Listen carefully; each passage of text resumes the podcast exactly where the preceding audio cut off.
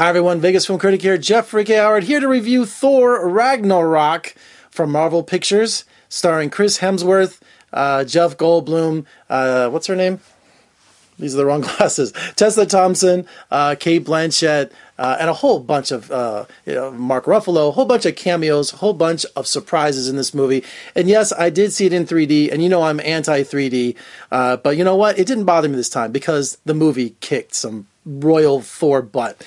Uh, so to set up the movie, uh, Thor is uh, on this prison planet, and uh, he's uh, made into a gladiator, and he has to fight all these different creatures, specifically the Incredible Hulk, to the amusement of the Grand Master, played by Jeff Goldblum.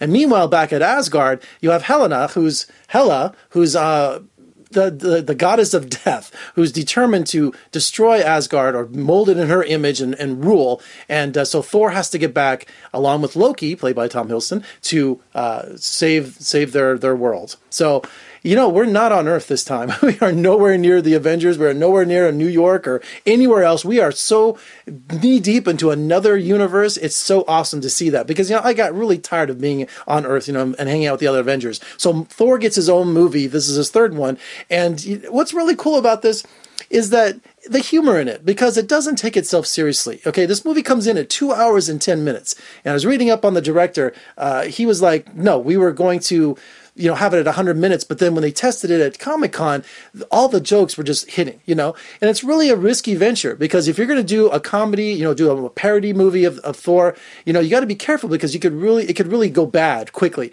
but it didn't. It's really funny, but also it balances it with all the action sequences. It had some just some mind blowing special effects. And, you know, Thor also is kind of different in terms of his character because, you know, if he was on this planet where he's, uh, you know, fighting as a gladiator. Of course, he's got his hammer. He has all these powers. He's the god of thunder. But you know what? He's been stripped of those powers. His his hammer's been destroyed. And I'm not going to tell you all. There's this is a spoiler-free review. I should have said that up front. I'm not going to tell you all the details of that happened. But you know what? He starts at the bottom, and that's what's so cool about Thor. He's taken down two or three pegs, and he's got to claw his way back up the top, not only to get out of this prison planet, but also to uh, get back to Asgard and uh, save his people. Now, director Taika Waititi you know, he's a New Zealand director. He did Eagle versus Shark. He did Hunt for the Wilderpeople. This guy has got such a great style to him. Okay, some of these action. Oh, does this bother you? Some of these action sequences were just phenomenal because the 3D didn't bother me. I was really surprised at that. And also, he really has uh, a kind of like a respect for the material, but he has a great sense of timing when it comes to all these jokes.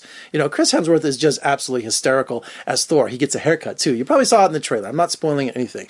So as I'm sitting there watching this movie, you know, I, not only was I laughing, but I also just some of the some of the action sequences I was just blown away. I mean, I was just absolutely amazing because the movie does take breathers with the comedy because some of the action is so overwhelming and uh, it's just so powerful that uh, you're just sitting there just has this big grin on my face the whole time. So this movie costs 180 million dollars. It's already grossing 150 million overseas before it even came out here. And uh, so I think this is one of the strongest films, not only in the Thor series, but one of the best Marvel films out there. I know we said that with Wonder Woman. No, Wonder Woman, Jeff. Oh my God. I didn't mean to say Wonder Woman. I was meant to say uh, uh, Ant Man or the Avengers or Captain America or something like that.